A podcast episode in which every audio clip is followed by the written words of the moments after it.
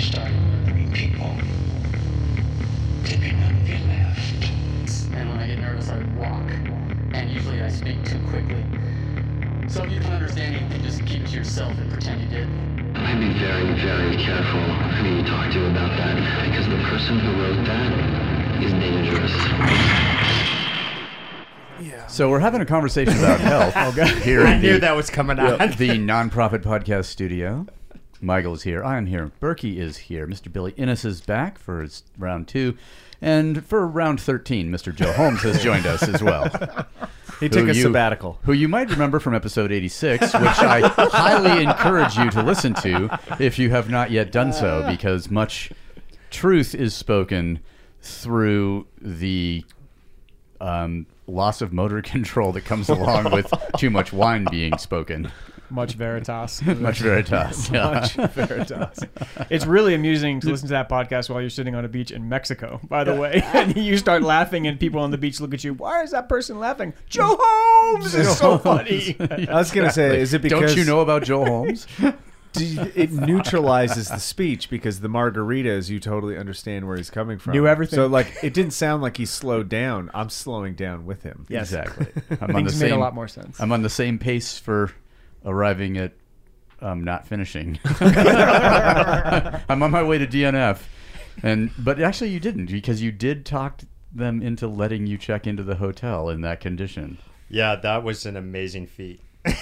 They probably just didn't want you to be driving that van or whatever it was around in their parking lot. Yeah.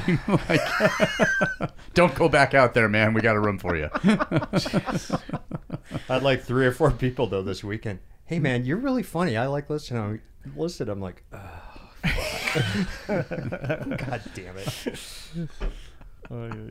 anyway, but so we were talking about Billy. You had you had, uh, th- had a question, question, that you that you asked about like when does the practice of you know sport become counterproductive, or when does when does fitness you know become injury? When does fitness become futile? Yeah, well, to, to me, it's just interesting because you get it's a everything we do is cycling is healthy, running is healthy, all these things are healthy, and they tell you, oh, you're such a healthy person, and everyone is, oh, I've got this injury and I've got this this injury and this kind of hurts and this, and it's, it's to me, it's just fascinating because yeah, you are on a whole quite healthy because you're doing something that 98% of the country is not doing. They're just sitting on a couch, mm-hmm. but here you, I'm broken.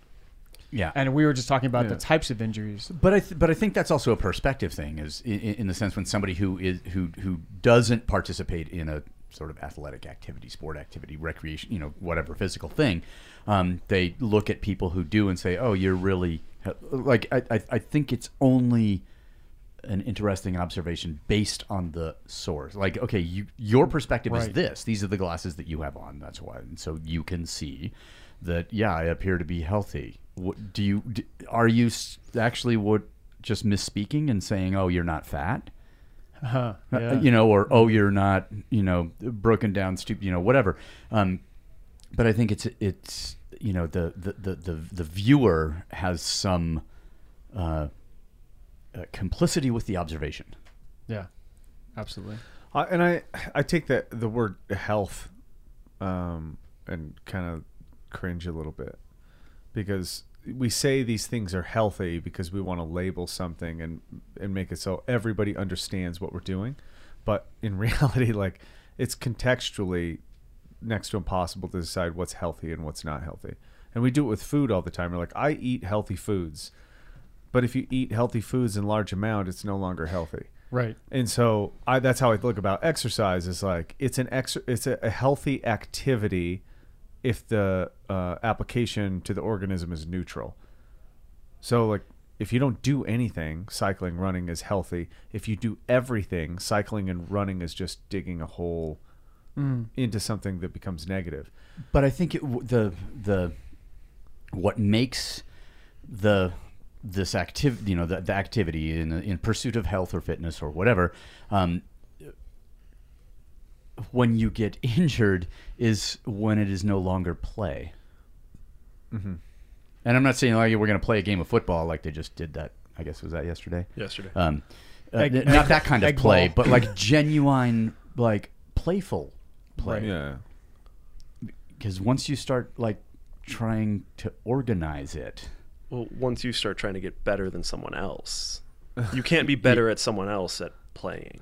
So what comes first? Like, does the Oh, yeah, is, I can. Is, Fair. the I defy injury is is the injury the unhealthy part, or is the unhealthy part in how you approach how you have to get unhealthy to beat somebody else?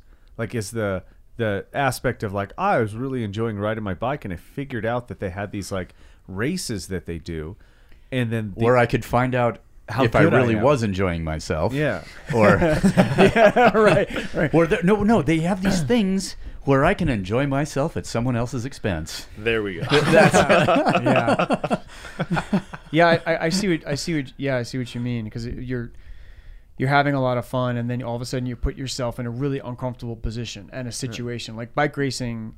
Well, I would think any competition is actually inherently uncomfortable mm-hmm. because now you're comparing yourself with all these other people that are comparing themselves with you, and so now you're making a decision. Or all of a sudden you see, oh, I could make X number of dollars. Like that's a weird thing to me, also. Yeah, yeah. And I on that same note, like um, Jenny, who was here over the weekend, talked about her bodybuilding experience, and I think it's the same thing. Like you might be having fun at a highly competitive level, just like having a blast, throwing down, getting into breaks, and then you win something, and it dawns on you.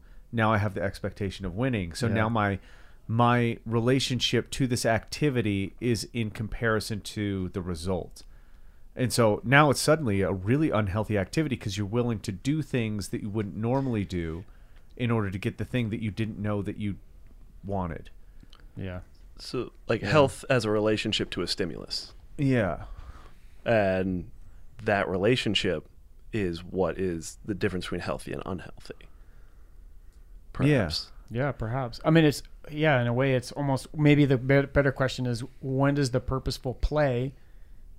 When where's the inflection point where you can decide it becomes a career? Now, does that become unhealthy, or or or whatever, or you're actually moving your way towards that goal?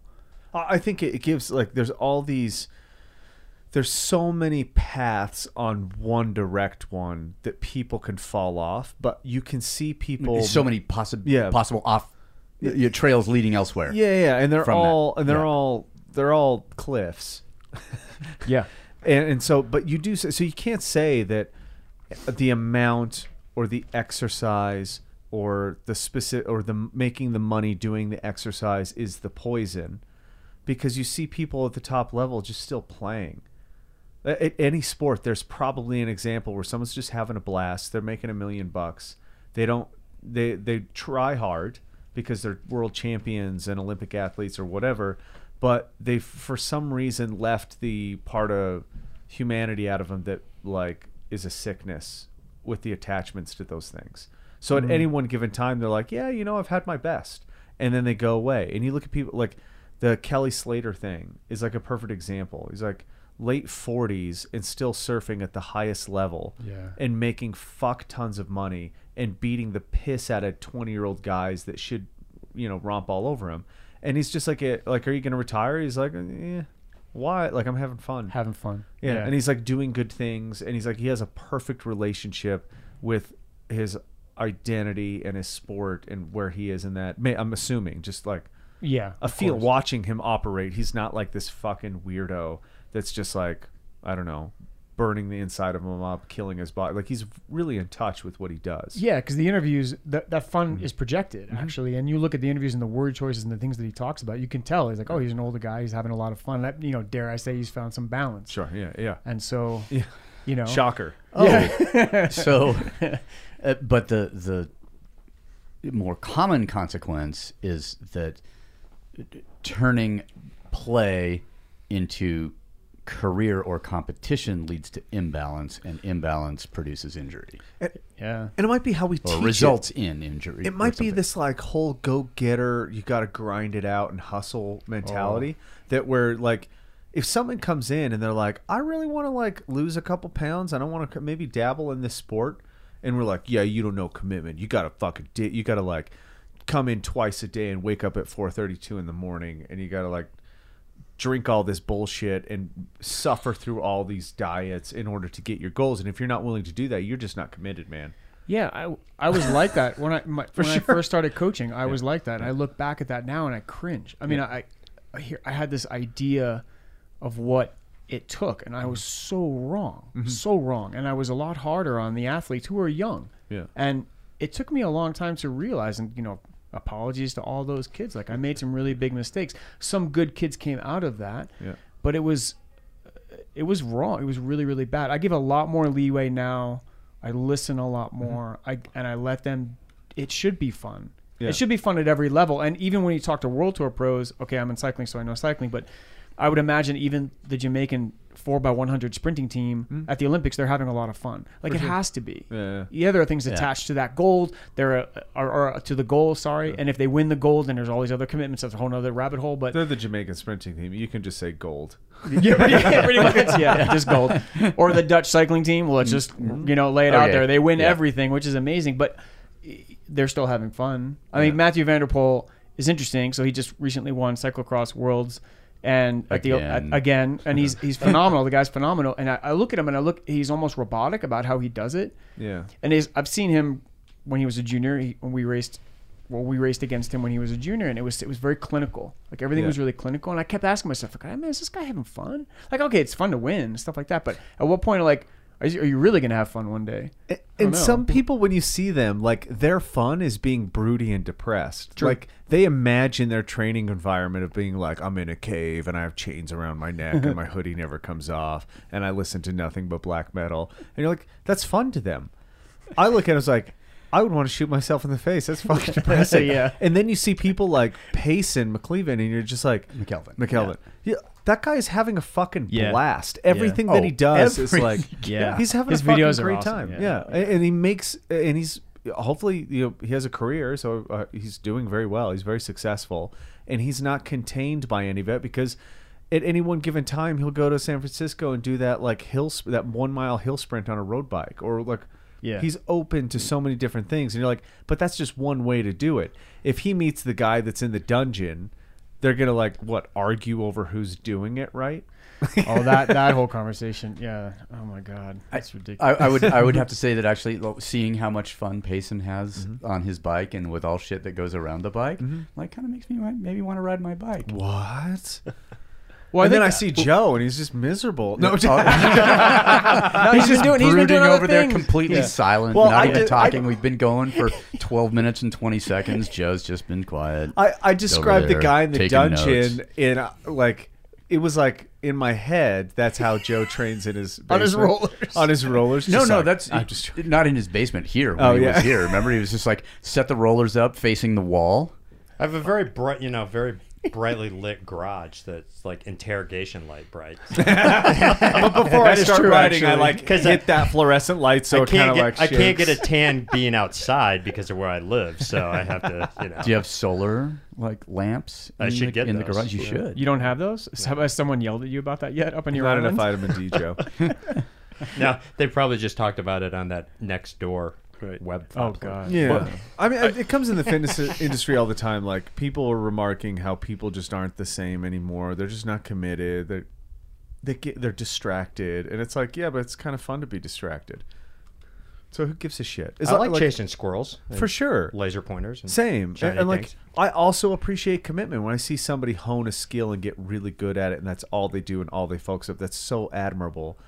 Um, and if, but if they're having fun and it's an admirable skill, go go at it. But if somebody's you know only doing one thing and hurting themselves and they're sick all the time and they bitch about everything and they become poisonous, you're like, hey, maybe that's not not healthy. Yeah. well, it's not it's not healthy when it just becomes obsessive like that. Well, my Right. my question with the the fitness professional idea is like someone who is an extremely um, competent and you know will do whatever you say.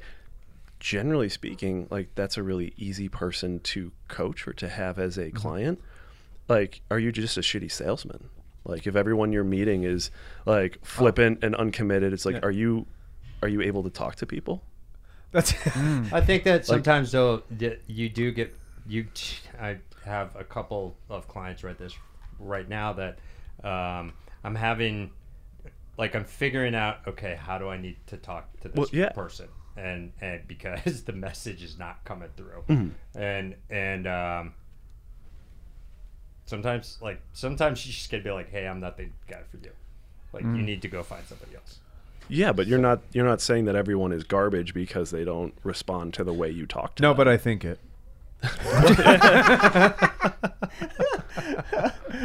Yeah, I think five years ago I probably would I would have Yeah. thought that, but now I'm like, oh, okay, it's not. This is not for you right now at this moment in your life. Yeah, and not maybe ready. maybe even three months from now, maybe you're ready to commit whatever that level of commitment is. Yeah, because I- I've yeah. been not ready. yeah, Uh, in my, I wasn't ready to hear certain things. I was broody and I wanted to like be dark, and I thought that was fun for me until I started getting hurt, and then I was being broody about being hurt, and then that just doesn't work because you can't do the thing that makes you feel good. So then you just become depressed. So I mean, maybe there's a long, a long rabbit hole off of the original question about how like how what is the answer to how do I maintain um, a ment a mentally and physical uh, healthy relationship with an activity? yeah. And I think you just have to always. I I, maybe the the- maybe it's very simple. Maybe it's just like, am I having fun? And if that ever is no, then whatever you're doing probably isn't worth it. No matter what that is, because even even writing and like, you know, you get it's really fun at first because I'm writing these things that sound cool and I'm like taking pictures to go along with them and I'm putting a thing together. It's a lot of work, but it is really fun. And then I get to the point where it's not fun, which is usually the part that makes it really good. And I go, okay, in two months, if it's still not fun, I'm not going to do this Yeah. Oh, that's int- yeah. or something. Like there's a there's a because you need to go to the not fun part to get good at some point. So I you kind of have to have maybe a fuse that you light. You go, okay, I can I cannot have fun for this little bit to get something done. And then once it finishes and you you know you're happy with it, now I'm having fun again. Is it do you, is it a point where you think when you're writing, are you starting to overthink what you're writing? Uh, no, I'm, I'm overthinking the whole process, like the overall, the meta analysis of what I'm doing. Like, is it too much? Is it not enough information? Is it too much information? Is it too wordy? Is it not wordy enough? Like, because I have this, we go back and forth because Mark's very trimmed and like everything is cut off, and I, that's not me. I, I like things that are poignant, and then and then they because I want them to stand out, I need gap, I need space between those. Sure. Otherwise, because if every sentence is meaningful, nothing is meaningful. Tr- yes. Because it's all, it's almost overwhelming. It's just not that that's what he writes like, but that's what I, I No, feel. I like. was, I was gonna say, easy there, Thunder. No. no, uh, but No, I, I so totally know I can't do what he does, Right. but I figure in my own. So that's usually what I'm thinking about is like the overarching sound. And honestly, does it fucking make any sense? But and but Yeah. the thing is, like, y- it's it's. I mean, when I started writing, the you know, uh, um, I had flowery hands in the beginning for whatever reason, because I thought adjectives were cool. So if like one adjective is good, then like why not stack up three or four, Yeah. you know, ahead of the object. Um, but uh, uh, and then I realized, okay, well, that's a, it's not me, because I'm writing for an out, because I'm writing something for someone to read. Yeah. But and it's the reading of it that makes that that is compelling me to write, and then I'm writing for a hypothetical audience um, that I'm pretending to know when I don't even know myself. I don't even know my own voice. And then the next step was copying others who were good writers, whose writing I admired. And then eventually, a lot of fucking years and, Yeah. you know, handwriting, were handwritten words and typed words and this and that, you know, then i found my voice. But it, but when, so I think when you're writing, hmm. you should listen to some advice I heard you give someone else recently, mm-hmm. which is write, and I'm putting that in air quotes mm-hmm. because you weren't talking about writing, mm-hmm. um, the thing that you really like. Yeah. Write the thing that makes you feel good. Hmm. Somebody reads it and they don't get it. They aren't moved by it, whatever. They, they don't see the point that you were trying to write. I mean, it, could be the fact that you obscured the point Yeah. with all the space around the thing. It was but harrowingly. but but I think that's it. When you write it, and I- and I think it applies to sport too, because if hmm. you're if you if you're doing the thing for someone else, yeah, that can be incredibly motivating. You know, or doing the thing to prove somebody else's opinion about you or assessment of you or whatever wrong, that can be highly motivating. It also burns really hot and therefore really fast, Yeah. and it gets over really quick. And and so I think it's you know the the the, the way to write well, the way to and I would dare I would I'll say paint well also, Billy. Um, uh, or to you know to practice sport well is to do it for yourself and to do it in a and to do it in a in a way or under circumstances that produce this is uh, I- I'm stepping outside of mine. This is not Mark Twight saying this.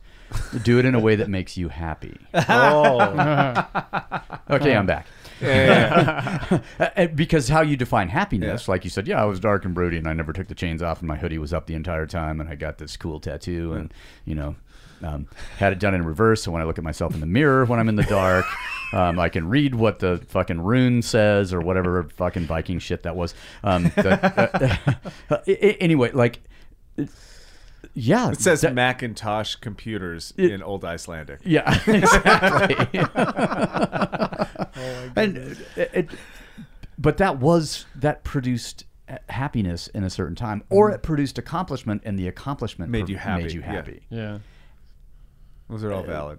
Anyway, well, I think I think it, it's very similar to painting. Actually, I- I- you said something, Michael. You said something recently. I don't. Well, not recently. Recently in my brain, which is probably you know three months ago, but I remember it. And you said, "Oh, I'm, I'm minus 500 words today." Like I was writing and I'm minus 500 words, and I, I started laughing. I, I don't know if you said it on a podcast or something I heard or whatever, and I started laughing because I it, that day mm-hmm. I had probably thrown away four canvases and like 20 inks and I was just destroying my studio. I was just wiping everything out because because where I was at that moment, things were not happy, things were not good. The process was very very bad. Mm-hmm. And so I was like, no, I need to strip all this away and that's fine. And the work is the work is valid even though it's in the garbage. Because it's just a stepping stone. Yeah. that's all it was. It's fine. But I, I do struggle with that personally when I make a painting because a lot of my paintings are are commission based, and so I'm literally ah, thinking of that person that I'm making the painting How for, which is a for them. Oh, it's a problem. Ooh. It's a really big problem. And I've gotten, hey, I like purple, whatever. You know what I'm saying? yeah, And you're like, okay. Yeah, yeah. But Yeah. they're paying you. Yeah. And so it's a big struggle. And then there are times when you're like, you finish that painting, you get rid of it, literally. Yeah. And then you're move on to the next thing. You're like, okay, that painting just informed what I'm doing now. And I so I think really all that. fucking hate purple right now. Yeah, like, like there's gonna gonna be Yeah. any purple in my work for the next three months. There's gonna be a whole lot of or black. whatever. Or you're yeah. totally fine, and then your wife comes home. She's like, "I got a new purple duvet," and you're like, "Ah!" I exactly. um, on, on the painting subject, I have a, a a friend of mine um, who, when I knew him back, back in the days, like totally straight edge, you know, uh, uh, um, kid. And then when I saw him, in, I we didn't seen each other since I don't know when. I'd see him when I was at the, up in Banff, and he's just like, "Oh yeah, I discovered psilocybin. I became an artist." you know, and I'm just like, "Oh my god, who are you? And what have you done with Hank?" So he sends me a text the other day and says, "Can I have your address? I have a painting that I did for you, inspired uh, in the aftermath of a Wednesday afternoon mushroom trip." Uh, the Wednesday Night Worlds. the Wednesday Night Worlds, exactly. and he said, made with three types of black paint and white only. And then he wrote, almost 50 cans- canvases into my art, and it's the first time I have ever used black. Huh. Whoa. Wow. I was like, Hank, you're just starting to get good then, I guess. Or whatever, you know, or, Yeah. like, or like, oh, which, uh, which flavor of mushrooms were those? Yeah, yeah. Yeah. Oh man. Yeah, show me that strain. I had a Yeah. teacher in school that wouldn't allow us to use white. We were not allowed to use white. Okay. And it was a big struggle for a lot of people. Oh, I'm And sure. I, I, you know, she said it to us, and I, I really liked that. I like restriction. Challenge, I think yeah, it's, yeah. I like that challenge, and I was like, yeah, okay, no white, cool, that's fine. Because when I was in, when I was in, this is crazy, but well, not crazy, but in high school, I had an art teacher who was super, super cool, and used to give us these exercises. You had a five by five square of black paper. And a three by three piece of white paper, and you could make three cuts, and you had to make a composition. Nice. I loved doing that because it was, and you could rip it, but you could only make three cuts, and you could do whatever you want. And it was fascinating to see what 30 high school kids would come up with. Yeah. And some kids that were not artistic, quotes, great. It was cool stuff. So that restriction was really interesting. And I think that it's almost, you know, kind of tying this into tying this into sport. Those restrictions and coaching and the things that you're giving your athletes, like find that to be really fascinating too. This this will show you how bad at school I am. Because if that would have been said to me, I would have picked up my canvas and broke it and been now what? 'Cause It's fucking white. Just kick over the bucket. Man. Oh, the canvas is white, right? So the canvas is already white, so it's over. I'm not allowed to use a blade. true, very so true. I, I was just you know sitting here and looking across the room, and I'm just like, hey, we should talk to Burkey about restrictions being the gateway to freedom. I'm sure he has two words to say about that, but maybe it's more. Oh. I, I, I'm not restricting how many you you can actually get two words, Burkey. but I was just like, normally when Burkey says something, it's like, oh, it's not many words, but there's Yeah, all yeah. the words that are necessary to. I'm I'm actually more interested in what two words you think.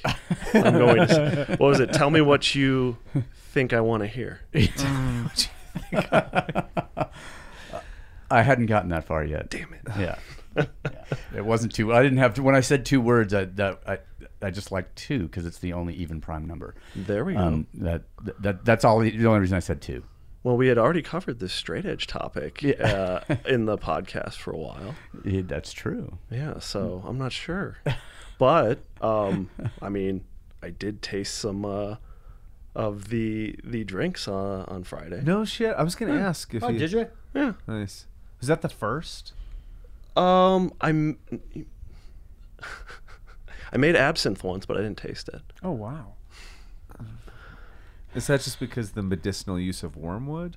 Um, at that time, I was a little less willing, I Oh, think, right, yeah. to to play around. Although it was very curious to me. I mean, it is seriously tough to tell Nick Laz, no, I don't want to taste kinda what is, you're huh? pouring. No, what it was was he Because goes. his level of joy and enthusiasm Yeah. around Yeah. all things spirits is Infectious. infectious and remarkable. I Yeah. think just you could have just said uh, about all things. Well, in- from the in- short time good- that I've uh, Yeah, good been point. around in here. in Nick's defense, his response was like, "That's awesome," and he told us a story about um, dry bartenders. And he's like, "This is super cool. Um, smell it and think about it, and then give it to someone and watch how happy they're going to be that they get more."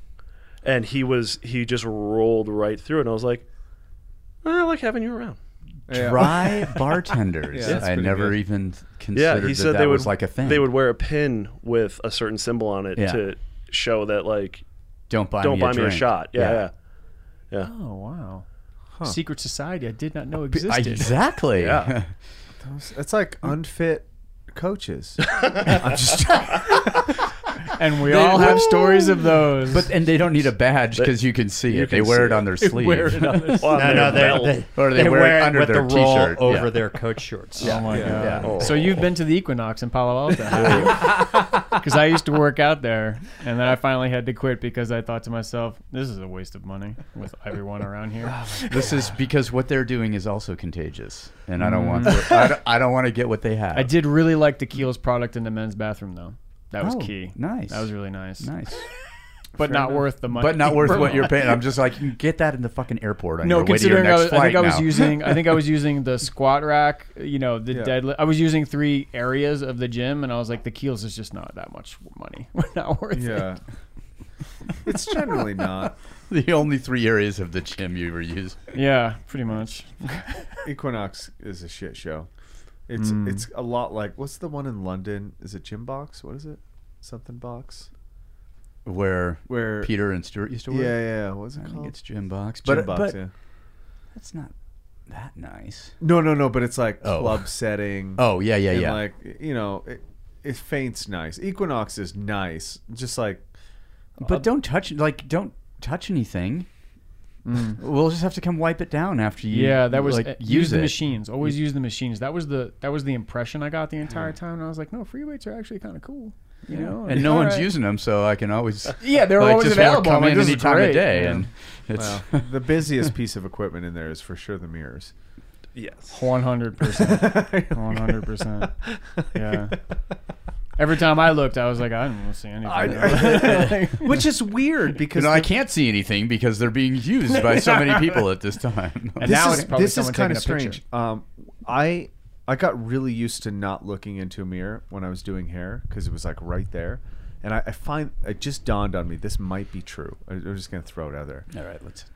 that the people like in a gym that are obsessively using the mirror do not have an accurate self-reflection.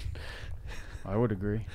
Yeah. and then like and then you see like I, I don't know it's just kind of they're not aware of how they talk or how they actually look or move but they're looking at themselves and you're like what are you looking at Mm. Because you move like shit. so it Yeah. can't be that. Could excuse me? Could well, you just no. move out of the way of your reflection, please? no because oh. you can, oh. you're you're looking like you're seeing I don't know what you're seeing when you flex and you move the muscle and you look in the mirror and see it but you missed the orange spray tan like how it was orange and it looks terrible no, no, no. You missed a spot with your orange spray Yeah, tan yeah. that you are not seeing right now. it's like, being rubbed off by your nipple exposing tank top. Yeah. I mean, that would be an that would be a great question to ask someone. What are you seeing? yeah what, what do you see when you look in the mirror I know what I see it's weird Yeah, me too. I mean, yeah, hundred percent. I mean, I look and I'm like, oh, oh, I guess that's me. I, I just put- see I- whoever's standing beside behind me because I am transparent. Daywalker. Th- this goes to something we were talking about earlier of like the idea of it seems like that behavior is they're trying to see what they want to show everyone else mm-hmm. Yeah. and so it's getting filtered by what they expect Oh my as god! opposed now to them that is a couple of levels of abstraction deep right there. of, or instead of trying to see where they're at and what they're doing they're trying to see what they want to be and because what they want to be is how other people see them it's warped I'll go one step further. So it's like a funhouse mirror. fun yeah Yeah. Yeah. except for the funhouse mirror is their eyes trying to understand like the filtering between what they think everyone else is thinking about them Yeah, I'll go one step further and say that if it, my what we were talking about was human beings being a mirror themselves, a reflection of the the world that they live in. oh no But if you are a reflection of the world that you live in and you look into a mirror, a mirror in front of a mirror is a paradox. And most people are so uncomfortable with paradoxes, they can't see that they are a strange loop. So they erase that and they fill it in with the projection of what they think that they see. Yeah. Devil's Playground. The area between two mirrors, I think, isn't it? Ouch! Wait, wait, no. Actually, let me do this. Yeah. Hashtag too soon. No, dude. It's fucking Monday. We just like finished with the mirror, like 48 hours or 52 hours of mirror. You're like, my head hurts. no. That's that's actually pretty funny because there's a whole book called uh, "I Am Strange Loop," and it talks about how how you really can get a sense of the uh, of consciousness by putting a mirror in front of another one, and like that is what your brain does. Your brain recognizes itself, but because it can't recognize itself directly, it has to create the persona of an operator in yourself. That's duality. So I have me, like the perfect example is I am. The statement I am that almost doesn't exist in another language. Like in span, like how you preposition things, I am doesn't exist because there's I and then am. I'm saying there's me and then I exist. But you shouldn't have to say. You just say I, because I exist. But duality is split between the two words. Same thing with uh, what we talked about before between first person, second person, third person first person is me, third person is you, second person is me. I'm the first and second person, but I'm just referencing myself, which is a strange loop, which is a paradox. It's a mirror in front of a mirror. My understanding is that second person is you in the sense of instruction It is, but it's me telling who. I can just tell myself. the uh, uh the reader The controller. It could well the mm-hmm. reader, but use it in playwrights too, mm-hmm. right? So like to describe he's speaking in this version is how you so self-referential. Michael is great, right? I'm referencing myself, but it's me referencing myself, which is duality. Hmm. That just reminded me of something I read over the weekend. What you were saying of the idea of what happens to a fist when you open your hand, and that a fist is not a thing; it's an action, but it's also a thing. I wasn't. I Yeah, missed okay. this part of the symposium. I guess. well, was that the part where I said bite your own teeth, or yeah, you can't. Bite Yeah. Your, yeah, exactly. You can't. Yeah. can't bite your own teeth? Um, oh, the process is as being a we're not a noun actually. Like this is not a this is not necessarily just a thing or a person or it, it is a process. Well, there's a lot of people looking in mirrors where I've seen a thing in the mirror, Um, and the question is, is Piece like, of meat. are are we trying to be an action or are we trying to be a result? Oh uh, god damn it! I love having Burkey here. That's so good. But I think when you, that the, the answer is mm. I, I'm trying to be a result. Mm. I, I mean, if I'm looking in the if I'm misusing the mirror in the gym, where as Michael was talking mm. about, is just like oh, I'm trying to see the thing that I want to that I want to become that others see. Right. Like I'm I'm I'm trying to reflect. I am that, reflecting. that help, others but see or that I hope they see. I hope they see. that I hope they see. Well, it doesn't So Instagram. self. Well, well, what I was getting no, Only no, no, no, no. Yes, yes, but you're also be like that thought is the thing that leads to unhealthy action. Well, I'm yes. in Yeah. the gym exercising, but my thought behind why I'm exercising makes it inherently unhealthy. Yeah. and g- uh. m- opens the door to getting hurt. Yeah. yeah. Well, Am, am I trying to like have fun and be a th- you know and and enjoy and be uh, an action, or am I trying to be something for someone else? Am I trying to be seen as being the winner or the best or the this? Yeah. And as you start to think more about how you're being perceived as opposed to how you're behaving, So you're uh, going to miss things. Tell me about every single time you've been hurt in the gym. I, we don't have time. I do. I do have a flight to catch. Actually. yeah. okay, okay. Uh, let me.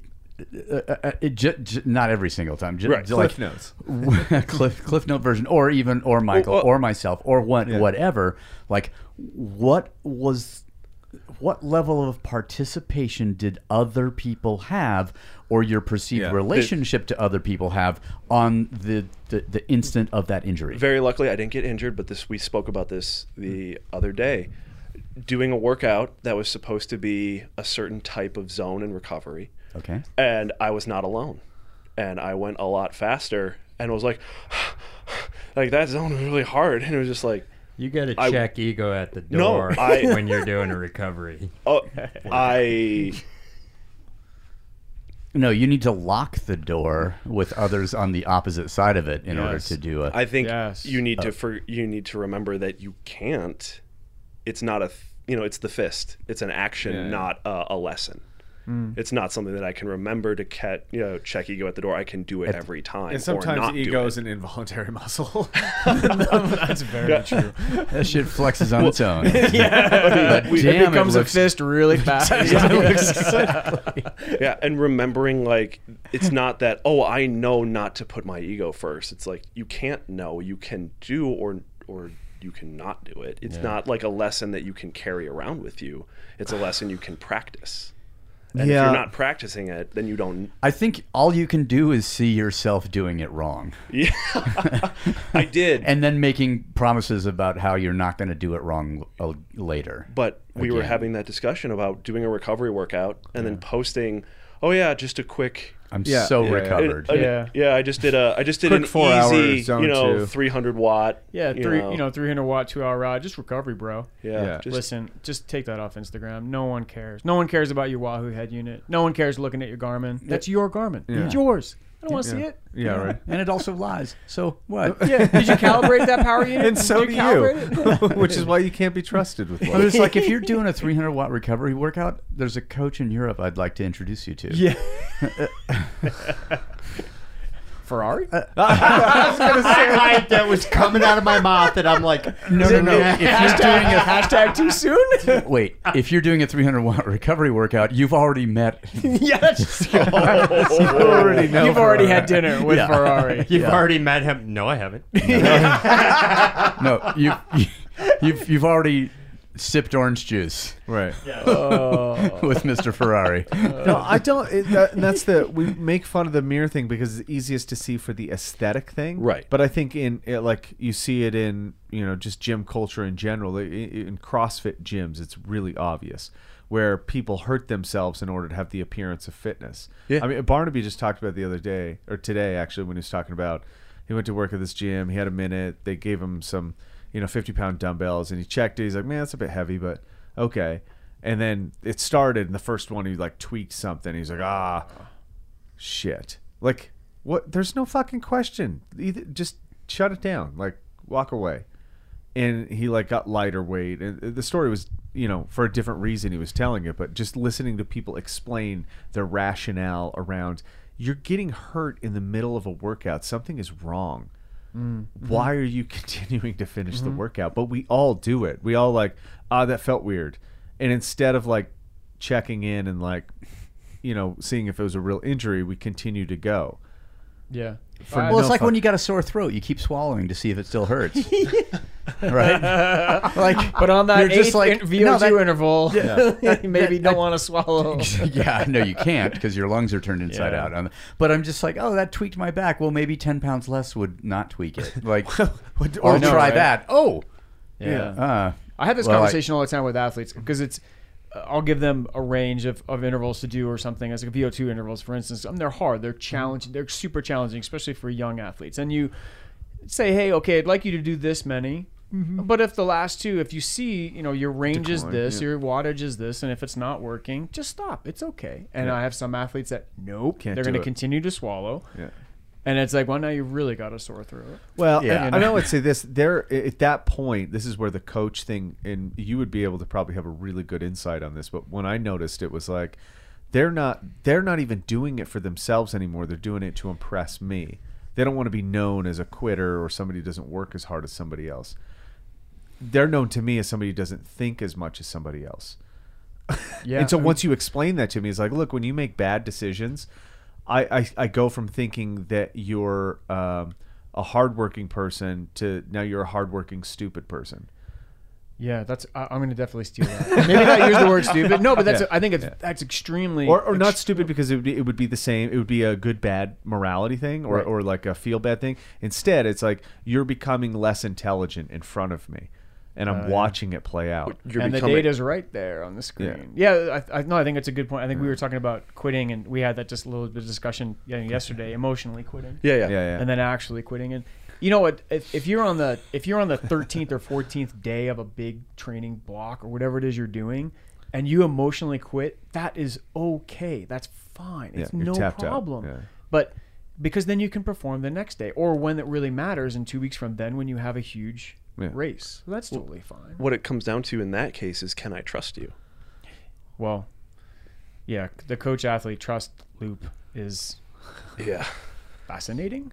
I don't want to use. the I don't thing, want to like, use the try word to- interesting. yeah, exactly. I try to. Empo- there are certain athletes I work with that I just empower, of like, go how like go how you feel. yeah. You know, like when you start rolling, this is kind of what I think you ought to do. But I mean, I trust you. You know your. You know. you know what you need to do. Oh, so Well, so you're how many total athletes are you coaching right now? Seventeen. So you're talking about a half of one of them. Uh, one was No, here. I'm just One was here. Uh, yeah, yeah. Uh, I, I would. Heidi's another one.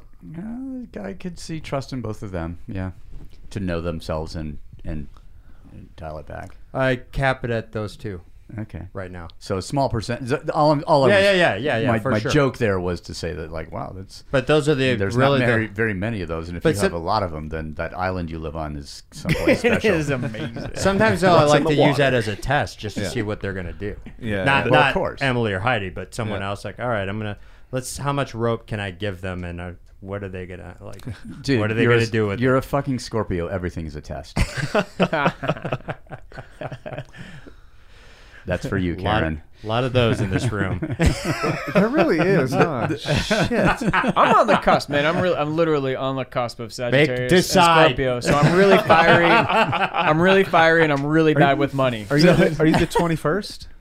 23rd. I'm 21st. All right, on Yeah. November. Yeah, Yeah. Oh, oh, nice, bro. on the cusp. Do you feel exposed right now, Burkey? Oh yeah. You're like a Taurus or something. We just talked about this earlier too about Guess again. astrology. Oh, actually, Aries. you're gonna you're gonna nail it eventually. Eventually, I got like, a, what do I have? Ten more 10 guesses. more. Okay, no, cause, Libra. because we've already. Libra. I figured. my favorite, my Watching favorite is for that. my Yeah. favorite is like, oh, I'm- that's why we get along, no matter what the result is. Yeah, and then every once in a while, be like, that's why we can never be friends. There's the problem. we we were talking about astrology earlier because I'm. No, but what time of day were you born? Oh yeah, yeah, because that matters. 5 a.m. Not four thirty. Might have been 5:06. You told you should have told your mom to get up earlier. for fuck's sake, she she like set you up for being late to work for the rest of your life. Are you kidding me? Never been late. Did, did we did we do your human design thing? No. Okay, we got to do that before you leave. we 'cause it's shall. fucking freaky. we were talking about um, astrology earlier because I'm like, man, there's some things I'm fairly open. Like I put frog poison in my arm. I burned a hole in my arm and put frog poison in it last weekend for kambo. And I was like, I'm fairly open to experiences. That one happened, Clearly. that one happened to be a fucking terrible one, but but ultimately good. And you're going to do it again. And I'm for sure going to do it again because I feel fantastic this whole week. My body feels like it's literally brand new. Like everything feels good. I haven't cleaned in like two months, and I went up like as an easy 265, and every joint felt fucking perfect. And I was like, fucking frogs. fucking magic.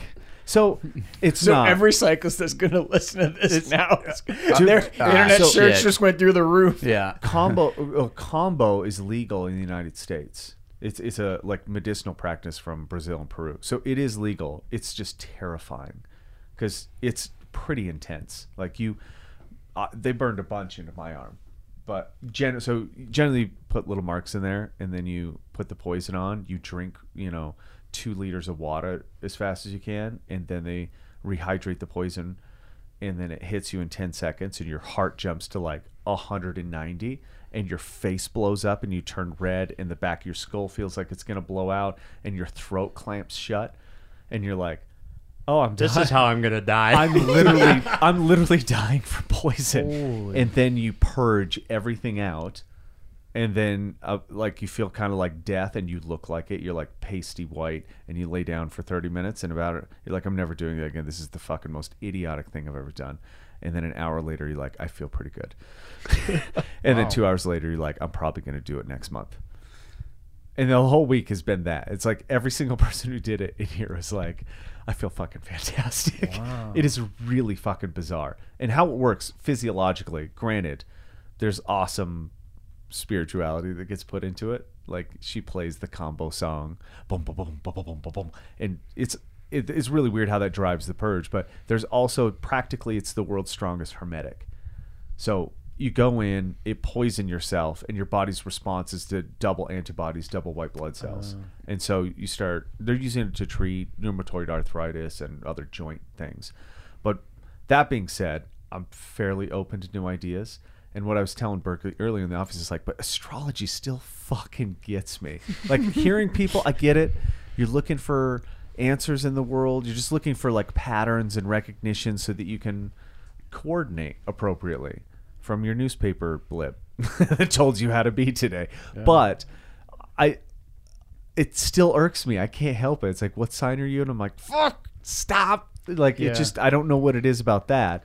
And then it gets weirder because we did this human design thing, which includes your horoscope kind of deal, and it's like numerology and all this other bullshit. And you read it and you're like, okay, I know what generic cold selling is, and I know mm-hmm. all these techniques that, like, you know, snakes salesmen, snake oil salesman dish out. And I, you read it and you're like, fuck, that's pretty dead on. God damn it. Well, I have to say, so last year I read Chinese the Chinese lunar calendar is really fascinating to me, and that's I agree with you though. Like I, hmm. I straddle that line. Like, do I believe in this? Do I not believe in this? So last year, in January, I or when no, so February, Lunar New Year, February, I read my sign. So I'm the year of the pig. It was the year of the pig, and I there's this Chinese astrologer or I guess yes, astrologer, and he's world famous, and he, he gave out this uh, the prediction for the year for your thing, and it said for the year of the pig because I was born in the year of the pig, and it, last year was the year of the pig, and there's something basically I'm paraphrasing, but it said it will be the most challenging and most rewarding year, and I Boom. and I read that and I was like, oh okay, Yeah, you know, back in the day, and then you're like halfway through the season, you're just like, fuck, what the fuck with this year?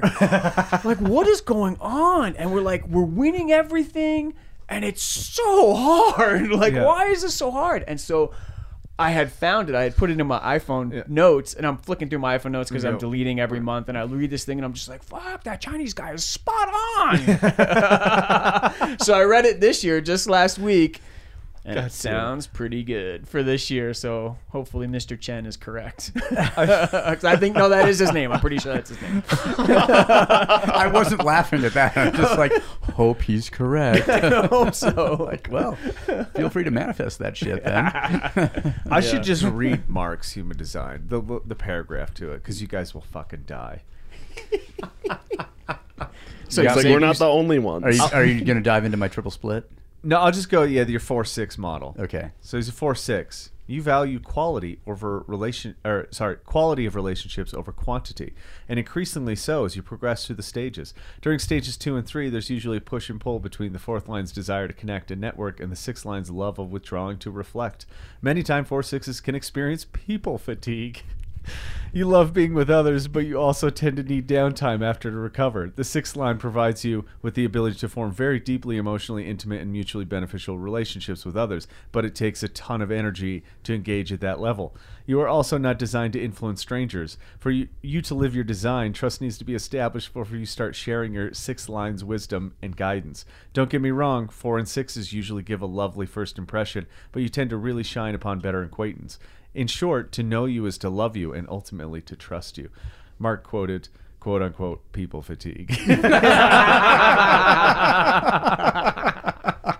Hashtag people fatigue. Oh, God. Oh, I'm definitely stealing that. yeah. Hashtag people fatigue. Oh my god. Yeah. This shit gets weird.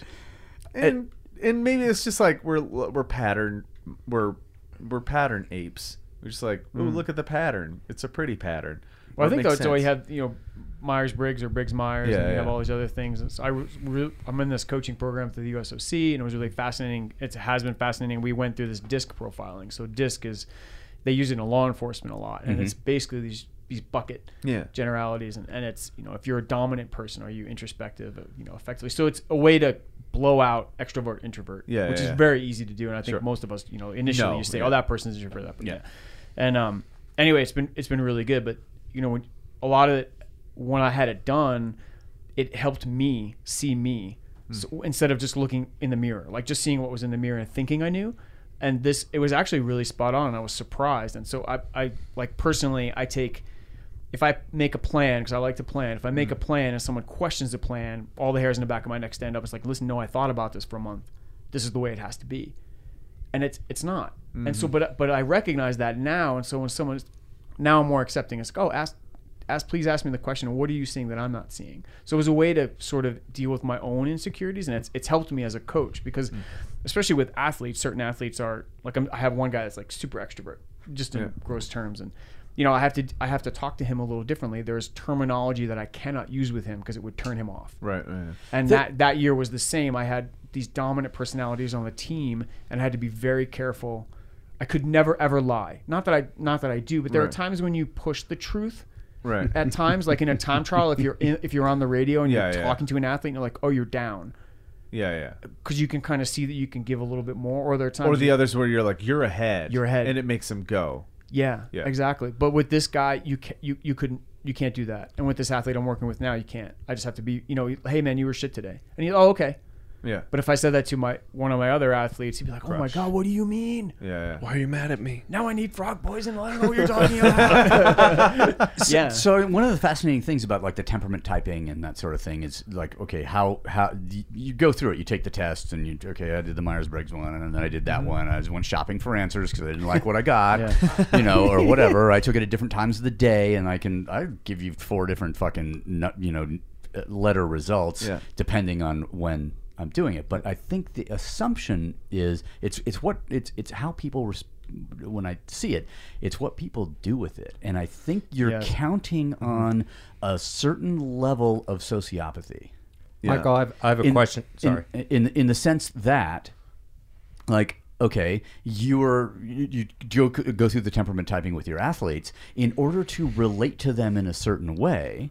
The mm-hmm. whole process counts on you being as chame- you know personality or temperament you know chameleon t- sort of situation um, in order to be able to do that because if if if if you're you know an INTJ and it's fucking hard INTJ you can't be anything to that individual athlete other than who you are Correct. and this is the thing that I find fascinating is like if these things are if these things are hard and fast, Mm-hmm.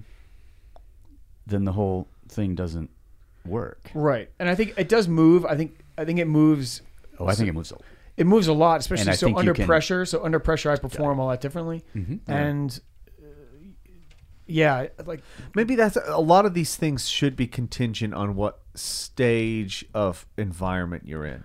Like, are you in a desperate environment, or are you in a like flourishing environment where you're creating or whatever? Like, where wh- when things push on you, how do you act? And when you like have room to move, do you act differently? Yeah. a lot like the especially the human design thing. I'm like, there's no fucking way. There's like only five types of personalities, and then you know, like okay, there's there's a lot because you have all these different ratios between conscious and uh, and subconscious or unconscious, whatever you want to call it, uh, abilities, and then you like on top of that they add in like what your um, what kind of blocks you, like what kind of emotional states block you so that you can't live up to your potential, which are really useful actually. And when I look at it, I was like, it has to be a lot of guys. It's based on where you're born, um, your birth date, and the time of day, and just like general fucking bullshit. and it's right? based on neutrinos hitting the Earth after that star exploded. True, which is science. science. But, but when I look at them, like then, but psychologists use personality tests and all these other things, and I was like, which one is more subjective? Right. The person's Yeah. opinion of themselves or the random date you were born. yeah, Like at least that one's solid. Like I, yeah, okay, yeah. That What didn't pe- change. They wrote that down. You can write to the state of wherever you're from and find out exactly. Yeah. You know, that didn't change. But people's subjective version of themselves or their their opinion of themselves is all over the fucking place. Yeah. Like give them an award and then take a personality test and then like punish them and then give them a personality test. And you probably have two different tests. And if you said, you know, like Friday night, Mm-hmm. I think I would have been uh, perceiving. Uh-huh. By Sunday, I was judging as fuck. Right. Right, So- just because Yeah. of like the the, Experience. the deep hole of people fatigue I had Yeah. dug. yeah. Yeah. So Michael did so on the what was it called? Human design. yeah, design. human design, yeah. And Mark is a four and a six. Is that how you a 4-6 projector. So his his personality type is a projector. And then he's a I'm four, one of the 22 percent. four six. So six Hmm. is leader. What was four? Opportunist role model. So he's But reflector is the cool one. yeah yeah yeah. Um, Yeah, which, and and we met an A individual who's a reflector, and I was just like, well, that is accurate. well, for so, Sure, fuck. accurate. Holy clear, settled lake as a mirror But is in so a human being. composite Incredible. numbers though. Yeah. Uh, Nothing. It gets it gets weirder. So Aaron's a manifester. And some the only reason we found this out is this guy that like messes around with it met Aaron and he like looked at her weird after she was talking for a little bit. And he's like, "What do you do for work?" And she's like, "Oh, I'm a private chef. I do this. I don't really know. I Bop around." And he's like, "You're a manifester." Huh. And she's like, "I don't know what that means." He's like, "In human design, you're a manifester. You're really she's rare." like, no, I'm a manticore. Yeah. and it- it's like, I don't know what that means. It's like, you're a being of pure creation. Like, you create things from nothing. You take nothing and you make something out of it. Oh, he's wow. like, you are very productive. And she's like, cool. Yeah, I am. Yeah, that's me. And he's like, and then he met me and he's like, you're a generator. That, whoa, that's super rare. And I was like, I don't know what the fuck you're talking about. He was just he's trying like, to get you guys to get divorced. no, he goes. He goes. This kid. He's like, you guys got to understand each other, though. He's like, if uh. she tries to keep up with you, she's not going to keep up. She's going to get really frustrated and she's going to get fatigued. You got to let her rest. Like manifestors need, like, because creation costs so much, they need downtime. Generators just hum along. They can fucking go forever. And I was like. God damn it. Like that literally happens where I just go, Aaron tries to keep up and she gets so tired, she gets frustrated, and then she's just like can't do anything. And so we just like listened to that one before we did anything. We just like listened to that for a little bit. And so she worked really hard for like a month on her work and she was putting out this program and then she was I was getting up and she's like, "Oh, I can come to the gym with you." And I looked at her and I was like, "You need to sleep in." Mm, yeah. That's good like, of you no, but I, but. I want to work out. I want to do this, and I need so much stuff to do. And I was like, take like two days and just sleep all day. And she slept all day, and it, we avoided so many things because of that. So do you think because you took that, you were able to recognize it in her? Yeah, yeah, for that's, sure. I think that's why those things, those kind of things are really important. I mean, I'm very similar to you. So this talking, talking, talking, talking. I need a week Mm-hmm. Yeah. after I'm Yeah. done. I need a week of quiet. And the same with Yeah. painting. Like because I work. The way I work is like full gas, three weeks, a month, and I'm like, oh, I need to. But not it's do but it's the ideal work setup for your personality. it is personality. absolutely hundred It's like there's a beginning, a middle, and an end. Right, which was school. That's why school, art school was really difficult because it was this regime you had to you had to create on the on the day on Yeah. the time and then talk about it. Yeah. Uh, the talking was fine because you know you're amongst friends and everything like that. But yeah, don't give me a schedule. So I can make You can give me a up like a deadline. a, deadline is okay. That's- yeah. Oh wanna yeah. talk. well, there was a lot Like- of interesting uh, being thrown around. Yeah, yeah, yeah. you'll you'll laugh at this because I don't know if you were in the room the other day. Trevor did his. oh, Trevor and I are identical, five one generators. Oh, wow. And I was like, oh, that explains so much. it's like Nice. identical fucking personality types. I'll have to look into this. This sounds really cool. It's it's really I, know, I this. wrote down. Look it's up. it's Look yeah. it's really fun to like go through if nothing else for the laugh to be like they I have not I've yet to see it be a far off. Right. It's Yeah. it, mostly people get really worried and they call me after they do it and like I, I read the whole thing because it's like a big long report. Yeah. and it goes into specifics about how to live up to your potential, what to stay away from. Like for me, it's like don't get frustrated. Stay away from frustration the best you can because when you get frustrated, you become nihilistic and you fucking turn dark. And I was like, it literally uses those words, and I'm like, I, I, uh, fuck you. Like I, like that's not. you don't gen- know me. that's not a generic thing to say to somebody. No, I it's don't not. think. Um, and- but I get phone calls like Josh Tyler called me. Goes, oh man, he's like, what the fuck? I took this thing. I had a conversation with my wife. He's like, I think we figured some shit out. And I'm like, I don't, don't leave me out of this shit. I just pointed to a joke, and it, it's not a joke. It's really weird how it's working out, Yeah, but yeah. it is strange. It's like a funny little gimmicky thing. It is. Well, I thought the same with with with Myers Briggs, and I took this thing, and it you know it spits out, oh, you're INFJ, and I'm like, ah, okay, cool. What, what does that mean? And then you start looking up, it's like you literally one percent of the population. Yeah. And the, I, my wife works with someone who is also an INFJ, and when we talked about it, he's like, oh, that totally makes sense. He's like, yeah, it's perfect. Yeah, exactly. And I'm like, no, that that can't be. How can that be? yeah. But all these things that it says, it's oh yeah, that that is me. I do that. Uh-huh. Oh, okay. Yeah. This is how but I- but I recognize it now, and I think it helped, you know, relationships that I have. Yeah, Because yeah. it's like, oh, okay, and I'm I'm with you now. There are things that I really avoid. I really avoid. And them. this is, I mean, people are probably like, bullshit. They're talking about pseudoscience, which I love because, like, I don't know, because they probably have the personality type that has to say that. Like, Yeah. I bet if they did their human design, it would say that they're skeptical. just, but, but You're just fulfilling your. yeah, yeah, yeah, Just do you. Um, and, and maybe You can't help but do you. but maybe it's just suggestion. It's just like the same thing. If I put somebody through a workout and they quit or they do or like whatever, I see the action from a hard stimulus and I see how they reflect on it. Because we've mm. done this so many times, I kind of have an idea of how that person responds to multiple different things. And it was just one workout. And maybe it was a bad day, maybe it was off, or maybe it was a great day and it was off. But in general, we're pretty accurate. You see one thing and you can start pinpointing things. You see patterns. Oh, Right. definitely. You see it right away with athletes. and I see it right away. When Yeah. people come to Europe, especially so as a 17 year old or 15 year old, they're coming over to Europe for the first time. You've never Yeah. left continental U.S. You just got your passport. Now you're one of 40 percent of the country, by the way. And you travel, Yeah. and it's highly uncomfortable. Yeah. You land in Brussels, Yeah. no one speaks English, and so you see this pressure put on them that mm-hmm. I'm not doing Yeah. and you see whether they are resilient or not. And but then you start to see what their personalities come out under competition circumstances. To me, it's really, really fascinating. And it's also see how they interact with each other. Because mm um, you're taking kids, we're taking athletes from all around the country that maybe not race with each other all the time. And now they're in the situation where they have to become a team. Yeah. And it's interesting to see what personalities come out. Like really, really interesting. Yeah, 'cause Who- who is the people one that's in the back of the room, like Yeah. throwing grenades? Yeah. and then who's who's in the front like just hard charging you know? And the guy in the back of the room is like all right i'll take over. When you guys are finished like i'll take over. Like that to me is really fascinating to see. That's pretty awesome. When should you make that- guys- you should make them all do human design tests before you work. with it's real, oh, yeah. It would be that would be pretty wild Just experiment. on your like just see like how accurate is it or does it inform me anything does it tell me based on i don't know how they figured it out well we read the story behind it it's super fucking weird but it makes no sense some like eight day period of neutrinos hitting a part of spain and this guy had the download for the it was hitting the whole Earth, but oh, it was right. actually it was highly concentrated there, and he just happened to be there at that time, Yeah. and then he changed his name. if I was in oh, Ibiza, if I was in Ibiza, I would be being hit with different substances. Substances. I would, Yeah. I would have done yeah, me too. And mm-hmm. listening to some.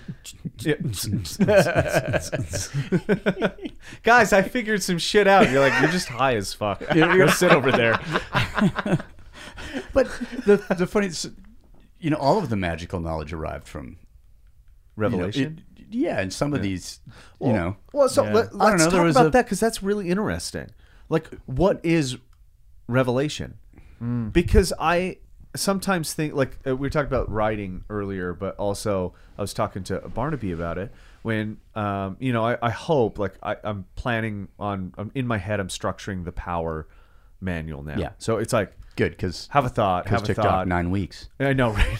I have a thought, I have a thought, and then it like kind of goes away. But I have a structuring for it, and I have an idea, and some of the sentences and how they start come out, but nothing is nothing solid yet. Nothing has yet been revealed. Nothing has been revealed, so I can't like sit down and what. And I was like, but sometimes it will come, and I will pull off onto the side of the road, and I will have 500 words. And but when I sit down to write 500 words, I have nothing. You In have fact, minus five hundred. I have worse than nothing. Yeah. It's Yeah. a negative. I have to unwork all that garbage that I tried to write. So it almost I ha- tried to write, and that produced self doubt. Mm. Fuck. and I had to let it reveal itself to me. So Yeah. what it, like how is it being revealed? Is it organization inside the brain that's just like making connections and I can't make that connections till it happens organically on its own and not forced? Or am I just so unaware of how my brain works that I can't make it happen? That you can't steer. Yeah. Yeah. Well, I'm just on the ride, and then when it takes me over, I go. Because I would love to ride on a plane. You know, we have this like 15 hour flight to Australia, and I'm like, man, that'd be great. But I know my plane flights, and if I know them, as soon as I get on with my notebook or my thing, and like nothing. All right, I'm watching a movie, and I'm gonna take an edible. No, no, no. That, that's. What movies are just- on this flight? I, I, I was just gonna say that I, I think it's the existence of the existence of the movie availability that prevents the writing. Definitely. I'll watch every. I'll watch all the Avengers straight through. It's like I'll watch shit that I would never consent to Yeah. before because Oh my God. I am a captive. Like I am a crazy rich audience. Asians. you know, you watched it on a plane. I have We- not yet, Ah, but I shit. plan on doing it. No, pretty- but I've it's- seen. But that was the, so I saw um, It's pretty Fury. good. I saw Fury on a plane one time Ah. because I saw it was on there, Mm-hmm. and I was like, "Ah, tank movie, cool." And I was like, "Brad Pitt, like Brad Pitt was in a tank movie," you know. So then Yeah, I'm yeah, yeah. anyway. But yeah, the movies you He watch, ain't no you- Lee Marvin, He is no Lee Marvin. That's guy for reference. sure. or yeah. or Didn't- he's no tel, uh, Donald Sutherland. Actually, So- that would, Oh, that'd be the better Oh, reference. Nice reference. That's Yeah. a good this one. Yeah. this is the circle made me think of uh, the free will discussion that I don't think you and I have had yet. Oh God. Did, didn't we have that Saturday morning? Did the symposium start about, start out talking about free will? That's, Eek. but so we can have it right so now. if environment, Yeah. um, and the idea of the environment inside your head, and the decisions that you choose to make, and the decisions that happen Okay. n- that you don't choose to make. It's just the environment that you're in. And so when you talk about seeing some small action that someone is doing mm-hmm. and being able to pinpoint, oh, you do this and this and this and this, because the action that we took sets up the next actions that are available. Yeah. Yeah. And therefore, when we see someone in their 30s, like we see one of the, con- like a one star in the constellation, and we're like, I have a pretty good idea what the rest of this looks like, because we're pattern recognizers. Yeah. Yeah. that- Um, the the thing that always comes to me about the free will versus like, you know, destiny kind of discussion is I feel like it misses the point Yeah. and in, in essence, uh, it was another podcast. That it was Sam Harris and uh, the guy who wrote Behave. Yeah. um, Um. I can't Sapolsky. Yeah. it was Sapolsky, yeah. uh, Harris and Sapolsky talking about free will and about how there's no free will. And I was yelling at the speakers the whole time because, and they finally got to it in the end, and they're- they're parents. And so it's like, well, how do you raise your kids? Ah. And their comment was, I'm not punishing you for what you're doing. I'm setting up the next choices that you're going to make. Um, by setting the environment. by setting it. the environment and by like this isn't because you were bad this is so that next time when you're put in this situation you go the you go a better direction Yeah. And in, in essence what do what is what we do other than that It's not. and what do what, yeah, what do we do to ourselves as far as like oh like I I can control I can't control my behavior kind of but I can control how I choose to where I choose to go next from this Yeah. and I can set up an environment that will n- elicit a different response if I know what responses I have wired if I know where I'm at Yeah. I can then influence where I'm going to go next You- I mean, you choo- and you're choosing where you're deploying your behavior too. right, and so it's just like it's the it's the um someone kills someone drunk driving and they get charged with murder. with murder because they chose to go get that drunk and then get behind the wheel Right.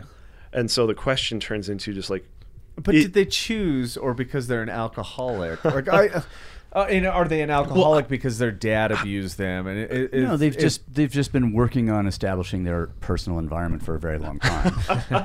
I, I like how you made a distinction from an external environment from an internal environment. Right. But I would I would say that there is no distinction. It is all environment. fair Um, mostly because like the the barrier between the brain and the skull is is absolute. Right All everything else is kind of fake. Everything else is virtual. It's representation. It's an icon of reality. yeah So the environment is an icon of your reality. but wait, I thought you were going to say that the barrier between the brain and the skull is fluid. Yeah. Which is why you should wear a helmet. oh oh And- snap! But Sorry, he can't. Hey, he can't help it. There's no free will. like, my Off the hook. um it, it was well this is goes back to other discussion it was an Idries Shah discussion and he talked Oh. about knowing god and the question was he, he said the english language was poor was lacking in the sense that what he was interested is in was knowledge he could employ but he's like it doesn't sound good to say that you wish to employ knowledge of god like but tactical like what am i going to do with this if if you hmm. what happens next or what what doors does this open and- or close yeah, because uh, I mean that's where the free will thing comes. Is like, well, do I give up? And you go, no. You can, you know, use some kind of agency. can you give up if you Right. Well, like yeah, like you use some kind of agency to get to a new environment that will shape, at least start or shape or mix with your decisions that you can make to be the person that you want to become. And I think that's what most people lack. They don't lack free will. They lack the acknowledgement that they don't control 90% of themselves mm-hmm. and that the control that they do have is basically the things that they say, which is also arguable, and the places that they put themselves in. Well so the the alcoholic discussion it's mm-hmm. like how many steps back and how many steps forward am i capable of influencing? Mm. Um Yeah. and so how many steps backwards started this train? My my whole thing with free will is that it doesn't exist mm-hmm. for sure, like absolutely, and there's no argument against it because nothing is free. Everything costs something. And everyone pays. oh, everybody pays eventually. that that strikes me that makes me think of the um the argument that eye for an eye Yeah, at least the whole world blind. No, Oh. that that the the notion of eye for an eye isn't to put out an eye if an eye was put out. It's that if you put out an eye, then you have to be the eye of the one who you that you destroyed. So if you kill another man, it means that you are taking responsibility for his family and his debt Oh, because an eye for an eye. You because you that is old Jewish Testament. Like, yeah, You removed something from the community, and you have to fill it back Uh-huh. up. And it, it's not that someone hurt you, so you that's get to hurt still them. being practiced today. Yeah. and that was an old Japanese law well, too. it's, it's also in Afghanistan. Yeah. Uh, Yeah, really, that makes yeah. sense. the yeah. Pashtunwali, the, the desert Pashtunwali. culture. Yep. Yeah. You Yeah. have to take care. Th- Yeah, yeah. yeah. It's like I if killed your husband, but you come live with me and Yeah, I'll feed you yeah. and your kids and He- raise them. like he did something mortal. He offended me, so now I will, I killed him. But now Yeah. anyone who he owed money to, I owe money to. His his children are my children. His wife is Oh, my that's like. such yeah. a good. I think that's that saying has been twisted because Yeah. it had been simplified, and everyone's like, "Oh, it's eye for an It's eye," and that- revenge. Yeah, it's yeah, like it's revenge. And it's like, no, it's actually not. Yeah. No, I it's remember just like it's it's you can take revenge, but it's gonna cost you. yeah yeah. You. It's just gonna. It's you're just gonna be responsible for the entire fucking world eventually. Yeah. for sure. If you if you're a serial killer or like you're a mass murderer or something. Well, then no one else is asking for things from me. Yeah, for sure. Or actually, in that in that in that, Life is so simple. I, I, I'm wondering. Yeah, like, he was suffering from people fatigue, uh, so he got rid of them. So he found, he found a solution. he was for sure a four six projector. I, I'm wondering, like, I, I couldn't we agree that like that sounds like a good deal? Like, let's just put that law back in and just say, look, we can unfund the justice system to like a really high degree, or they're just the ones that facilitate this, like. Oh yeah, it's murder and it was this. So here's all his debt. Here's all his family that you have to raise, and if you don't, then all of this other stuff happens. Hmm. And like in what like when you charge somebody with responsibility as opposed to punishment of just sitting in a cell and thinking about your behavior, which nobody really gets better from. It's like Michael Blevins, the champion of restorative justice. I'm gonna run for politics after they make No, that sounded like a TV show pitch to me. I'm, I'm gonna run oh, from Oh, politics. attorney, attorney by day, I'm gonna politician by run night. from office. yeah, fully. I, yeah. Was I- it wife swapping? Wha- No? Wait, what are we talking about now? of- I, I misunderstood which side of that Joe was talking about was a reality television oh, show. oh, oh. wife swap. but it's not a swap. You kill the dude, you get another one, and then you realize like, yeah, one was enough. no, you realize I'm you're gonna like, go hang out with that dude. yeah. Shit, I know why I didn't like him. His wife is fucking miserable. I would I have have been so an, much more sympathy Yeah. for the man I just murdered. I would have been an asshole too. now I hope somebody kills me so somebody can take her. Just take this. That down. guy was It's really setting me simple. up. Yeah, he was exactly. He was pu- pushing all my buttons so that I would agree to kill. Yeah, this is like this is take, like take my burdens. this is full on meta revenge right Oh. here in advance. This is It's like- suicide by murder. It- oh, something like that. Yeah. murder. Yeah. Murder by death. Yeah. That's a band, right? Yes, celebrating their 20 year anniversary at this time. Yeah. oh man. We me and Aaron decided we were going to start a band called Murdered by Love. That's how it feels sometimes.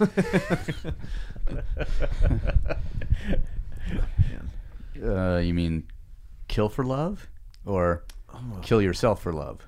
Was that a chromatic song? Ooh, Uh, uh, kid, put, mm, ooh. Kill for Love? yeah, I think you're right. Internet, ask Siri. Ah, Siri, Siri, play Chromatics, Kill for Love. I think it, it never works. I, I, You gotta turn it on. Siri, You it need is to turn on. her on. but it'll come on some randomly. Yeah. So I'll just be talking and it'll go Yes. ding. I didn't quite catch that. And you're like, right. no, Well, that's 'cause I Siri, I didn't- didn't, ask you. No, why are you listening? yeah, oh exactly. mind your mouth, bitch. Get back in my phone. Yeah. oh my god. I mean, can you I be already told you. misogynistic to a robot? Yes. but the, the the male version comes on. I'm like, oh hey, what's up? Sam. Oh hey, can I name my Sam or Siri? like, okay, what focus group came up with Siri?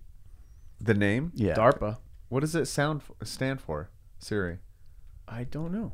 Isn't it? Is it is it like was Siri, what does Siri stand for? Let's ask. Uh, was seer Siri?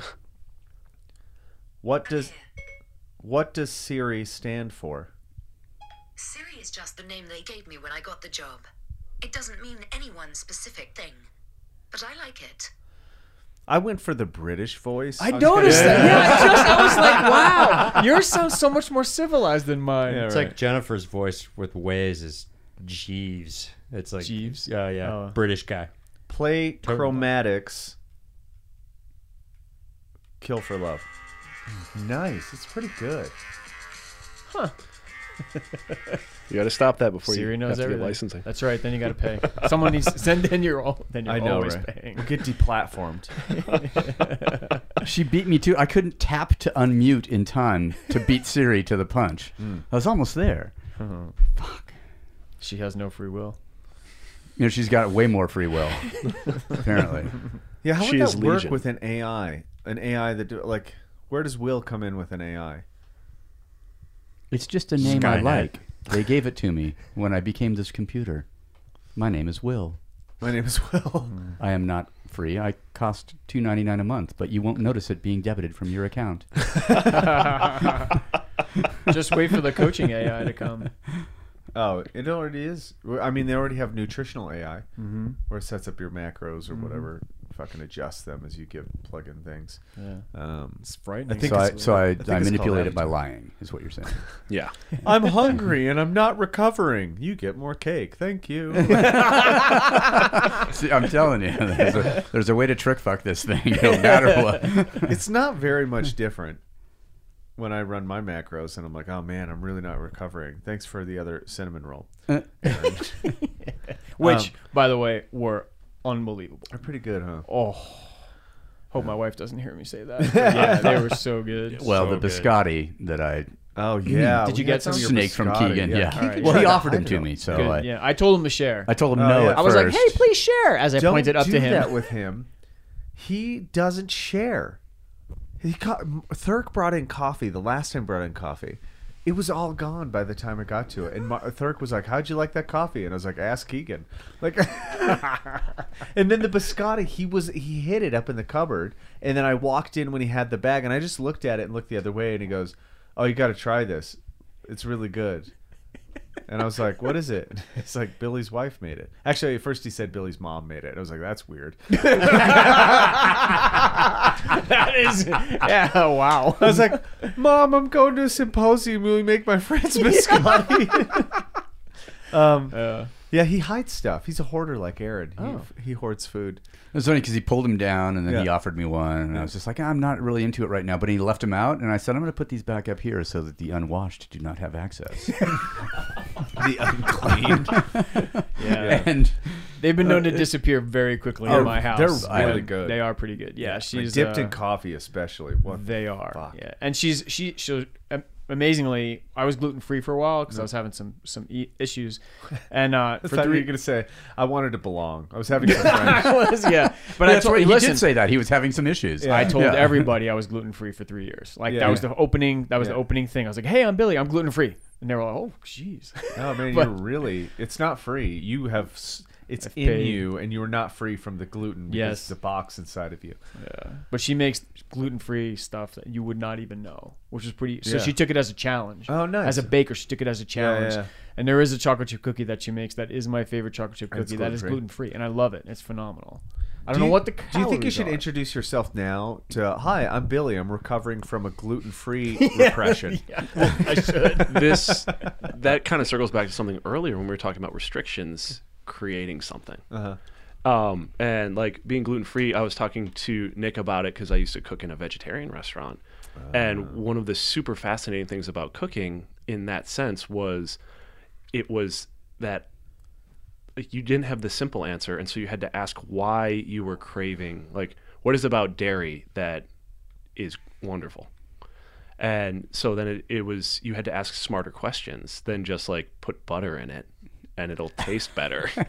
like, you, you had to be like, well, That's not a question. That is an answer. That is That's a a solution. definitive declaration Well- that is also true. Uh, well, and, and so then it turned into be like, well, what? Why is it better? What is better about it? And it's Yeah. just like, oh, well, you know, there's a mouth feel. There's a, you know, what's bad about gluten free stuff? It's like, oh, it's the textural thing, or it's there's an aftertaste, and it's like, okay, well, how I can't, I have to use this, so how can I get around it? So it's like, well, what if I added some acidity to it, or what if I put cranberries in it, and now you don't notice the aftertaste because of a different aftertaste. And What if I put sugar in instead of butter? Or an extra cup of Because it's from sugar. a plant. I've had some gluten-free brownies where just like you look on the back and it's like, oh no, it's just cocoa and butter Right. and eggs. Yeah. And it's just like, oh, so you made You- another you- chocolate bar. you got rid of the stuff that was in the way of the good stuff. Like flour was the vehicle for all the things I like, and you found a way to just get it right into me. And so, yeah.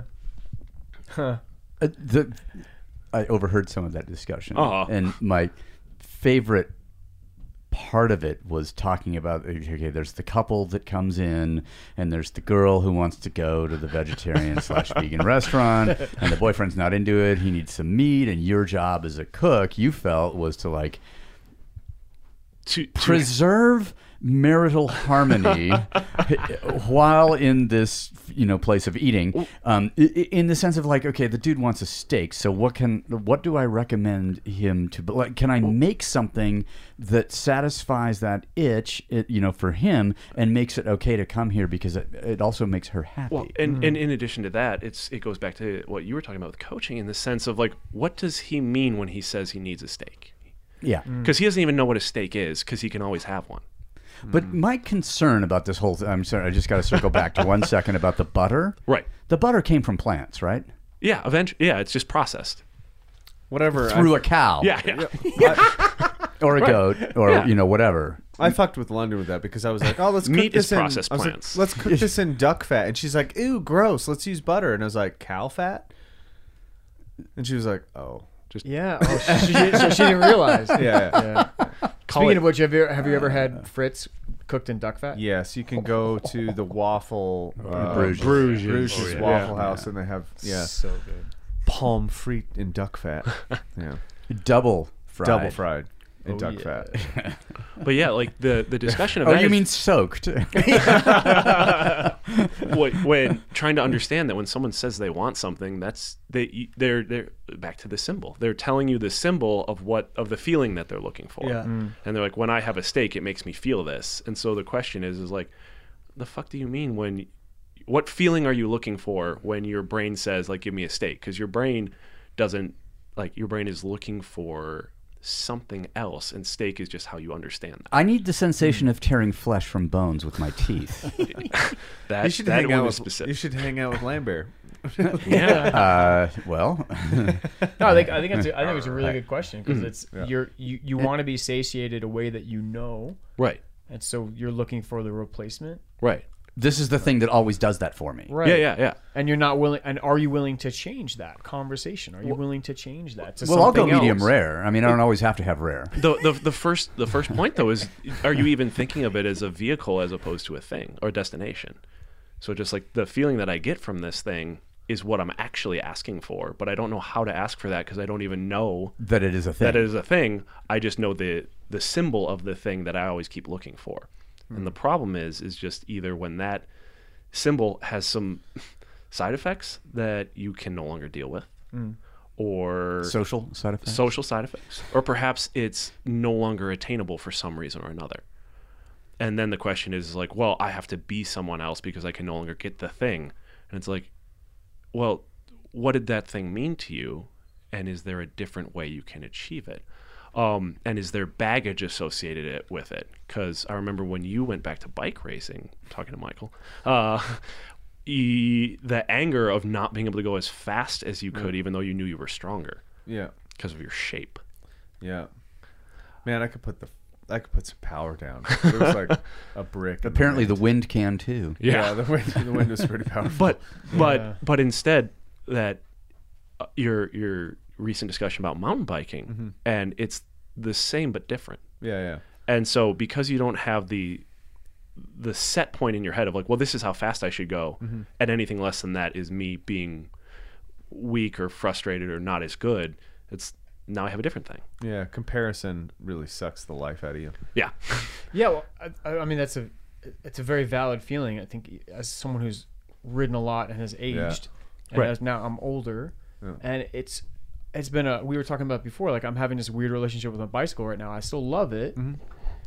but I'm not as fast, and I've really got to wrap my head around that. And I think that's really one of the reasons why you have this rise, also this rise of gravel, which to me is really fascinating to see. And going back to the purity thing, the purity arguments of gravel are amazing and so much fun to listen to people wax Oh on and off. my Yeah. god! But I, yeah, oh my god, we'll get into that in a second. But I, I- like, I understand because I've been on some gravel rides and I'm a roadie at heart. Mm-hmm. I love track racing, like pure skinny skinny tires the whole time, and I love mountain bikes. And when I when I Mm-hmm. you can ride skinny tires on gravel, Right, which is If what you're good. Fausto Coppi did it in 1945. I mean, this Yeah. is not new, but Yeah. anyway, it's it is the new thing because now we have the gear to make yeah. it new. Okay, fine, but Actually, we have the marketing. we have the marketing, absolutely, yeah. but like when I first when I first started going mountain bike biking with, with friends of mine, and we went to Moab and all this stuff, and I was like, holy cow, this is slower and so much more fun. And look, oh my god, look around. Yeah, yeah, yeah. And that's what I really enjoyed, and it was something different. And we had this little tiny crew, and it was great. And gravel now is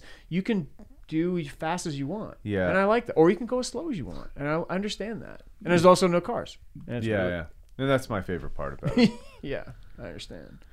I, th- with the mountain bike thing, it's like it just it really did. uh, Well, I just recognize where my head goes when I'm comparing myself to a previous self. It's same thing with wi- lifting weights. Like fuck, it always feels miserable now. But also, of course, it does. Like I don't lift frequently. Uh, It's really rare that I do the things that I do. So now, based on the rarity, when I do lift, it's almost like holy shit, I can still do this. You can't get that on a bicycle no, because yeah. that's a trick and it's timing and it's like you know if you feel springy one day you'll get it but four hours on a bike is just four hours on a bike and the speed is just fuck it cost you Yeah, and, and the I mean the aerobic the the aerobic drift from not riding. If you Mm-hmm. Yeah, do yeah. not ride for you know okay, if you're high fit, super high fit, and you take seven days off and you come back, it's not that bad. You take you know if you're medium aerobic fit and you take seven days off, now you're back at ground zero all the time. And it's that that to me is as a coach, it's really fascinating because you're trying to dose rest all the time. What happens if you're medium fit and you take a year off? You're at zero. The, the cool thing is that you Well, always go can I- back to zero, but you also have Oh, the but I can't be less than zero. No. Okay. because you're you still have I the feel- muscle I feel- memory and I you still feel in your okay. head you know what you did and so that in, that informs Yeah. your muscles just turning over the pedals it, you may not be super efficient for Yeah. the first couple of days but it will snap in Or months. and then you try to get faster and that's when it gets really hard Yeah. yeah because you're starting to push and that's that's what I'm up against now it's like oh man I, I'm pushing and pushing and pushing I'm not getting any faster And something's Yeah. pushing. Something appears to be pushing back. It's so my really revenue, weird. yeah, so yeah, it's like and wind. You're like, oh, maybe I need some aero wheels, like, Yeah. which is that's yeah. the problem my uh, gear is out of date yeah. always. I don't want to talk about it. You just need a faster Formula One car. That's all you need. well uh, so we, we were going to talk originally like i was talking to billy in there and a subject came up because we're talking about um, testing for certain aspects and we are like the importance of testing i brought up that article that that startup guy wrote about you know how testing is not a good test people just prepare for testing Yes. and um, I wanted uh, look, Billy probably has like a really good insight just because you deal so much with selection processes to make it to this like high level team, and you have to deal with the test results. So ultimately, your tests need to be the most accurate, right? Mm-hmm. So threshold tests and personality exams and how people interact on a team are ultimately what lead to a good indicator of a of success for races. So what are like as a base problem? We'll get into the problem of testing, but what are some of the tests that are, you know, indicative of that that aren't well known? Obviously, LT and VO2 max and all these are kind of like performance indicators. Mm. What what is a what's the truest indicator you have for somebody being a good performer? Their race result. A result. A result. So that that goes right in line. Yeah. Okay. So it really and it we are because of what we're trying to do. So I mean, it's like when I brought it up in the symposium or conference. What are we calling it? I don't know. What Symposium. Symposium. We go Okay, with so symposium. We, we because talk- there's a particular individual who Hates it. hates that word. Perfect. So we're just going to keep using Excellent. it. Okay. so it's yeah, I look at because what I'm what I am trying to do is foster good results for races because they're going to continue racing. Mm-hmm. That's that's why. If it was just for someone to be fitter um, without races, then okay, the the test, a VO2 max test or a threshold test will inform the fitness path I would like that person to be on. So for me, there are there's not one thing, and I think a lot of a lot of coaches and athletes will look, oh, I just need a VO2 max test or I need a threshold test, and I can do, I can give that sheet to Jumbo Visma, I can give that sheet to Quickstep, and they'll oh, they're gonna recognize mine. Yeah, yeah. And Oh, and here are the results of my career uh, playing chess. so, yeah, yeah, because Now and, and that your, and your side by side with my Yeah, physical parameters Right. might be interesting. and all your chess but- playing is you're always 30th in every competition that you're doing. So Well- what's what's going on there? Like to me, that's really. So I have recently we had some testing done. Um, I have testing stories at the Yin Yang, Mm-hmm. and um, there's an athlete who, who doesn't test well. I put it in air quotes. Mm-hmm. It's it's good. The numbers are good. The VO2 max, the threshold is fine at that time. got a which- seat at got a, a seat at the table. Yeah, yeah. Oh, for sure. Like but he can race his bike. He's so good at finding the front group and sprinting and doing really, really well. And he's Mm-hmm. very young, and I can't coach that. That's grit, determination, whatever you, Yeah, know, whatever you want to deploy, whatever verb you want, or yeah, word. word. I'm like adverb. now I just blanked. Yeah. Yeah. But so yeah. So okay, these this testing. And but what I am trying to explain to him all the time, like yes, we're gonna get tested again. You'll get tested again. We'll show improvement, and then we'll we'll we'll go to the pro teams, and the pro teams will talk, or the U23 team in this instance, and and we'll have this discussion. But they're going to look at your race results first. They will. Yeah. They'll look at it, and if you are consistently top ten, Yeah. so there's really nothing outside of there's no special test that we have that Yeah. I've that we've really come up with other than that. And VO2 is really odd because Yeah, it changes. It shows it shows something, but uh, you know if you could do a threshold test three times a year, that would be good. But that's also really tricky because where they are in their racing, Yeah, yeah. that's a hard test. How is that test influenced by the previous month? the Always, previous and that's weeks? something. Yeah. and I take it a lot of into a test. or you know. how how is it with the athlete like the parameters of the test are you doing it on a trainer are you doing it outside on a climb you know some people might do better at one and not the other like right. to me and to me i i probably have said it on this podcast before. I say it all the time. The only numbers that really matter are first second and 3rd mm-hmm. like at the end of the day. And i and i have people that that i've worked with athletes that just can't wrap their head around it. It's like oh my my numbers my numbers. I'm like well okay how do you feel? How's the racing? Are you improving there like that Yeah. for me that's what i want to see the improvement on The Yeah. selection like are thing you is- figuring it out if the racing is what matters to them. Uh, if yes, it's, yeah. if Right. it's the fitness and the you know, Posting your dad on Instagram. in Yeah, order to or race Strava. there, Yeah. yeah, Yeah. race on Strava, race on you know the, the virtual ra- whatever. Um, that that's a I think that's a different thing because because uh, and, and Joe, you may be a fantastic fitness coach, but where you shine is your ability to teach people how to read the circumstances Yeah. of an actual bike race, Hmm. and it is remarkable. I can't. He Th- can't thank- even thank you. realize what happened just There we now. He's like, he's like waiting for the punchline. As a general rule, I see people gravitate towards It's the whole new me, Michael. new year, you knew you. Yeah. gra- gravitating towards the changes that they feel comfortable making, and trying to make that the important thing. like I know I can work on this, and therefore this must be the important part. if yeah if they're if they're willing to yeah of course if they're willing and able to do that because i think you have a lot of athletes that just to have an example so you have this this one athlete who was every race we went to he would just attack from the gun and everything was front loaded so everything was hmm. first half of the race right and then he would fade Fuck, yeah. and because he just didn't have the and the power if you but if you looked at his testing the power profile is through the roof and you're mm-hmm. like oh my god this like you know everything is everything should be good i don't understand why everything is not good It's But like, he well, thinks he's going to use those test results to bludgeon everybody else. Yeah, ex- exactly, till- exactly. but- so we had this conversation one day when we were like, "Hey, man, why don't you just not do anything for the first half? Literally, don't do anything. It's got a lap counter. You see with ten to go, that's when you try to something." Mm-hmm. Oh yeah, okay, man. And we go to the race, and it was like first lap, boom, off the front. You're like, "Yep, that's not." He's not paying attention. So you're like, "Well, at what point do you really, as a Yeah. coach, what point do you put your hands up and be like, okay, listen, we've had this conversation now three times, fourth time, five times. Now you're just now, now- Yeah. yeah, I don't have the time." But I Are think- you comfortable with the results being produced by your behavior? Ah, that's an excellent question. Is the question I would ask that person. or or or is you know what you what you really like to do like maybe he just really likes attacking right like that's his thing Right. it's like okay how is that um impacting what your stated goal to me is you know it's like an athlete that I work with who wants to do everything, and she's young, and that's great. But at a certain point, you have set these goals out at this priority. At what point is doing like okay, instead of the three things you love to do, maybe we just do two Right. because that third thing is going to negatively impact doing these other two things. But these other two things should kind of work together. And you can still do the third thing for fun, but don't mm-hmm. put so much emphasis on mm-hmm. that. Don't do it on Saturday Well, I think there's a lot of because good that's the day when the other two things are more important. Mm.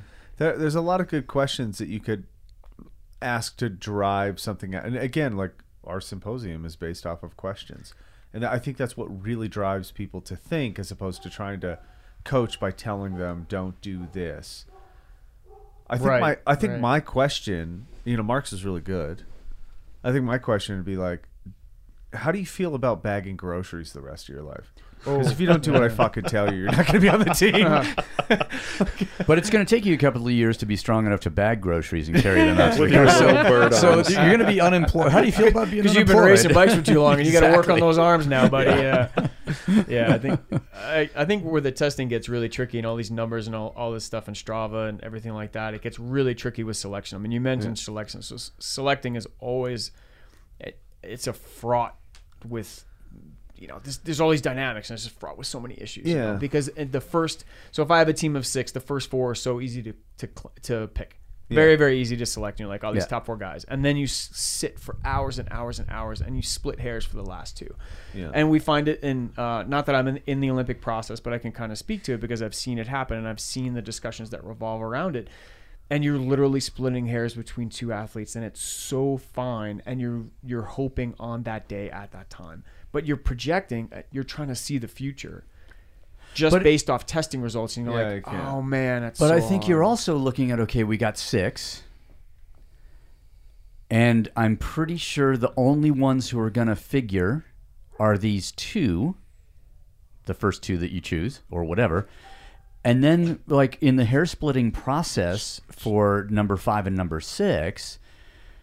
You know, what are you look? Are you looking for someone who's going to create opportunities for themselves? Or are you looking for someone whose test results show that they're willing to annihilate themselves for those initial two? certainly. like- You're talking about our testing that we do for people that come in here.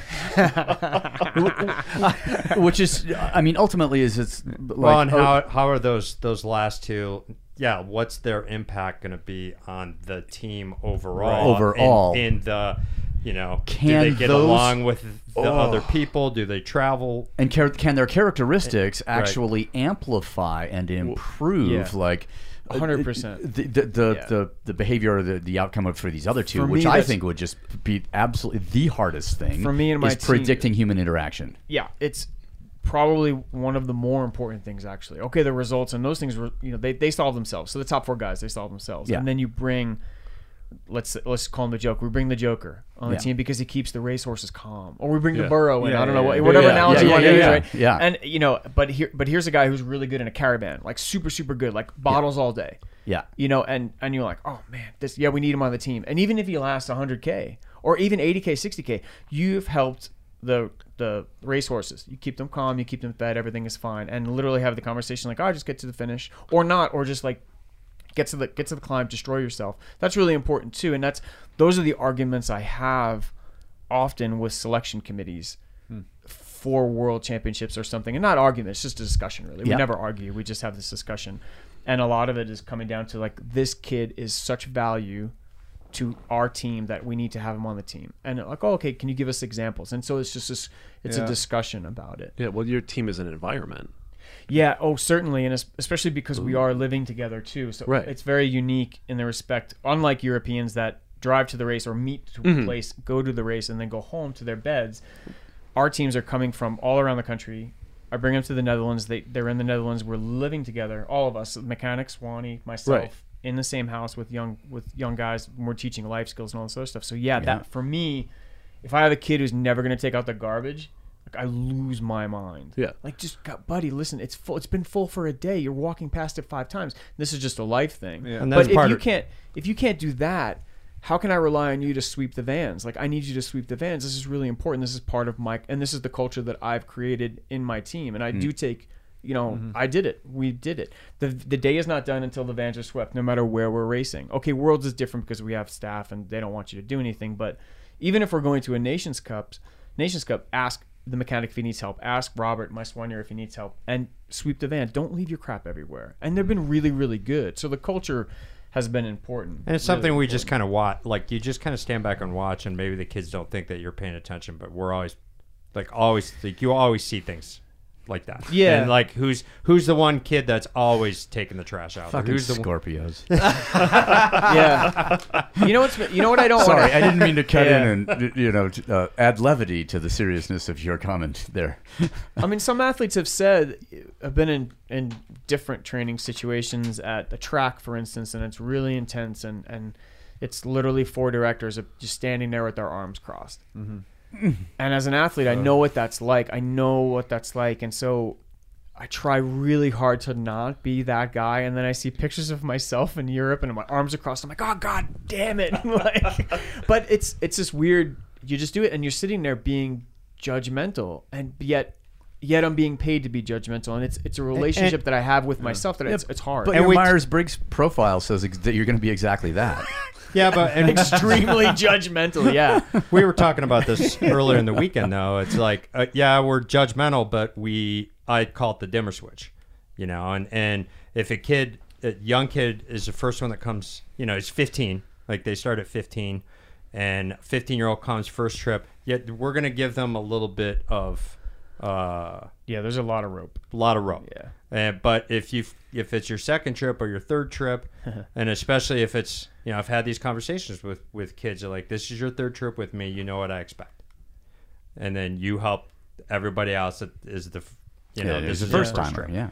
And I think most of the guys recognize. I mean, I'm pretty lucky in the respect that the, the team that I had this year, especially, it was a much smaller team, and everybody understood how I operated.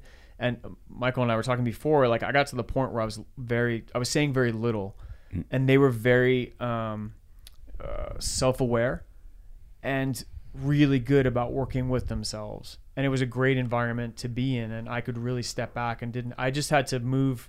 I just had to literally just kind of do that every now and then and kind of move them in the right direction. That was it. And even the conversations we had before races, I said very little. It was a discussion. Like, okay, let's let's talk about the tactics tactics today. What do you guys see? And I'll tell you what I see. And no one's right until we decide. We're not. You know what I'm saying? Like, let's mm-hmm. worry about the plan, because I may be totally wrong, and you may you you rode the course. You know, perhaps I didn't have a chance to ride the course. I didn't have a chance to drive it yet. That happens sometimes just because of mm-hmm. timing. Other times I've ridden it with them, and I'm like, okay, it's going to be right here. Like I just know mm. because of the wind direction or whatever. And the discussion has been amazing, and these guys have come up with the plan. Well, and And you got to like, empower them so- too, because you Yeah. like you might make a plan, and again, they're seeing stuff in the race that we can't see from car Oh, position, yeah, whatever. yeah. And and They need to be but able to the- if something Absolutely. happens that doesn't go to plan, they need to be able to think too. the adjustment Michael just said is like you have to be able to adjust and that's I Yeah. Drill that into these guys. Like mm-hmm. I am not racing you're racing. I can only control so much. I'm literally controlling the water I'm giving you mm-hmm. and the and the food and then I'm just Trying like, not to hit riders when they come back. there's that there, yeah there's that. I, fold, I forget to fold in the mirrors when they Yeah. come back to talk. But yes you're absolutely right. Like you have to be able to adjust. And so these conversations have been amazing. And I they they set up a plan one time and I was like yep okay. And they were like you have anything to add coach? I'm like no you got it. 100% you got it. Mm-hmm. But adjust when you need to Yeah. that's good So how um, this last year, extremely challenging year, incredible results, very rewarding, Very. Mr. Chen. Thank you. Um, I just drove the car. I just drove the car. no, but but so so let's just set that up and say that okay, the results were really good for the team. That's probably very different and a very different environment and a super different coaching environment from the years when the results are not happening. yes, I'm very curious about that because I think when the results are there, you you do have a lot more leeway. You're like you're gonna give less input because they're already doing the thing, and so mm-hmm. you steer a little bit more. In those years when the results aren't there, but the horsepower is, mm. How much more, or in a sense, I'm, I'm going to say quantified, stupid podcast question. How much more does that require of you? Um, but please interpret the question and Sure. give me what I want. I think. I mean, I mean, because well, I going can't to tell you what cause- I think you want to hear. Perfect, because I can't ask accurately. So No, I, I, I, I understand your question. I, I think that there were, have been seasons in the past where uh, I didn't have a lot of wolves. I had I had guys learning how to be wolves, okay, and so the discussions were very, very different. And a lot of times I was trying to lob question grenades to them where I could draw it. I was trying to draw it out from them, and so it was it was it was imperative that they figured it out on their own. I couldn't I can't tell them. I can just show them the problem. Mm-hmm. Like here are the problems and this is what I see. And we had a lot of those discussions like, hey, you know, you guys are so much better than you are. Like those kind of conversations. Yeah. And I'm just not seeing it. And I know you can do more if you just risk a little bit more. So it was a lot of conversations about risk. Hmm. Whereas this year I had guys that were willing to risk a lot. but Almost because they could. yeah, it was almost yeah, exactly. It was like you know you watch cheetahs hunt, and they they know they only have so much energy. They, they can only go top speed for so long. And I had these guys. It was like, oh no, coach, we can go top speed for a long time. Like just let us hmm. give us the rope. So it was good. But last in seasons past, you had guys like, oh, I'm gonna. I don't know if I want to try this, and I'm constantly saying, "Yes, try it. Just try it. Yeah. Go down on the 50 We're here to learn. Yeah, and I use that analogy a lot, which is, I mean, I have to be careful because a lot of the, you know military guys, and I don't want them to take offense, but it's like get on the 50 cal, start firing. If you go down on the 50 cal, that's totally good. We're good Yeah. because you tried, because you tried hitting the target, which is the best thing you can do. with a with a thump. But if you were always like, I had this one athlete, he was like, "Oh, I'm I'm this. I, I was overall at this, and I did this," and I said, he was really proud of his results, which were good, but they were just good. And I looked at him, I said, "Yeah, you were in the front group, but you were the last guy in the front group." And then the next day, you were in the front group again, which is good, but then you were the last guy in the front group again. I'm like, "What's up with that?" And he kind of looked at me, and he's like, "Well, I was in the front group." Like, "Yeah, man, I know. Like, I'm looking at the result." Yeah, it's a front group of twenty motherfuckers. Yeah, you're 20th. Like, why did you not? You know, and then it was this weird. And then, but he didn't give me an excuse, which I really appreciated. He didn't Yeah. give an excuse, but he's like, oh, okay.